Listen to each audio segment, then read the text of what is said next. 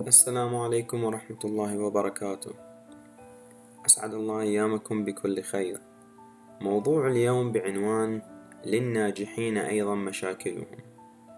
جميعنا لدينا مشاكلنا وكونك شخصا ناجحا فهذا لا يعطيك حصانة ضد الاكتئاب المشاكل الزوجية تربية الأطفال والتوتر.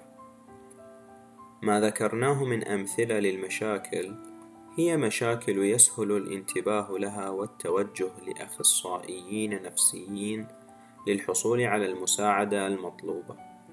لكن هناك مشاكل عميقة جدا تصاحب ذوي الإنجازات العظيمة وأتعرض هنا لبعض منها. أولا متلازمة المحتال.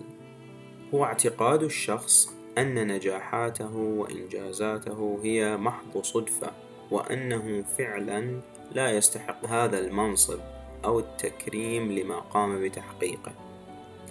هؤلاء الأشخاص ممن يعانون من تلك المتلازمة تم إثبات كفاءتهم ولكن الشخص نفسه يعتقد بأنه ليس أهلا لما سيحصل عليه أو أنه ليس جيدا بما فيه الكفاية.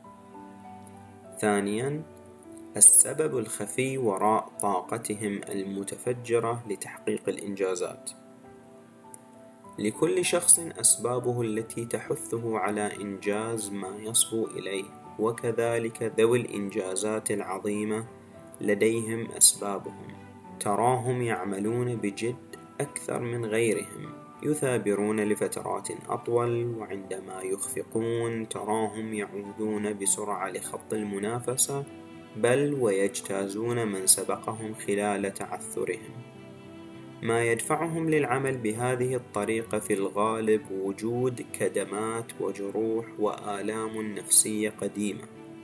استطاعت تلك الآلام أن تحفر أثرها في قلب الشخص وتكفلت الدنيا بتغطية هذا الأثر حتى أصبح الشخص غير قادر على معرفة السبب. وراء إرادته في تحقيق إنجازات عظيمة. لنأخذ مثالا للتوضيح. أحد الأطفال يسمع من أحد والديه بأنه لن يتسنى له تحقيق أي شيء يذكر في حياته. تلك الجملة التي سمعها الطفل قد تجعله يرسم لنفسه هدفا واحدا وهو أن يكرس جل وقته وطاقته في أن يثبت بأن أبواه مخطئان مثال آخر. عندما يخفق شخص ما في مشروع زواج ويعاني لوعة الألم قد يعاد تشكيل مفهوم النجاح في عقله ويصبح كالتالي. أسمى أنواع النجاح هو الانتقام وهذا بالطبع مفهوم خاطئ للنجاح. ثالثا الخوف من خسارة وفقدان كل شيء.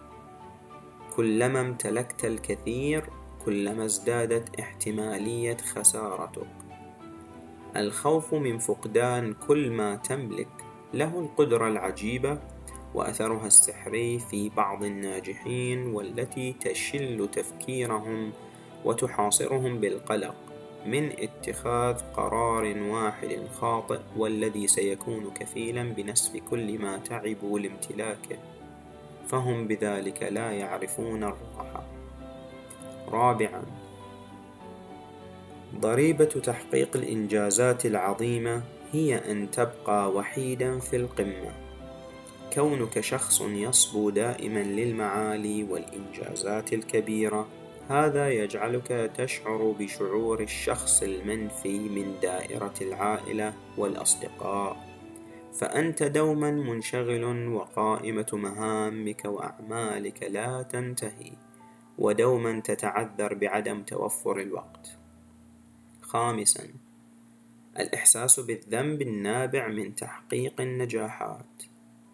هناك فئة من البشر تجدهم دوما لديهم الاعتقاد بأن الحياة تدين لهم بشيء ما كأن تدين لهم بوظيفة مرموقة فقط لأنه متخرج بتخصص جيد أو أنه يستحق الترقية فقط لأنه مثابر وهذا غير صحيح في الحياة الواقعية. وهناك فئة أخرى من البشر الذين يقعون على الطرف الآخر من المعادلة فهم يعيشون تحت وطأة تأنيب الضمير دائما فتراهم لا يأخذون إجازة مثلا لا لأنهم يحبون العمل ولكنهم يعتقدون بأن الشركة سوف تتضرر بغيابهم وسيكون هو المسؤول. أو تراهم يمنعون أنفسهم من متع الحياة كشراء سيارة جديدة أو السفر مع الأصدقاء. ويرافق تفكيرهم هذا تأنيب الضمير والتشكيك في كونهم يستحقون السيارة الجديدة أو السفر.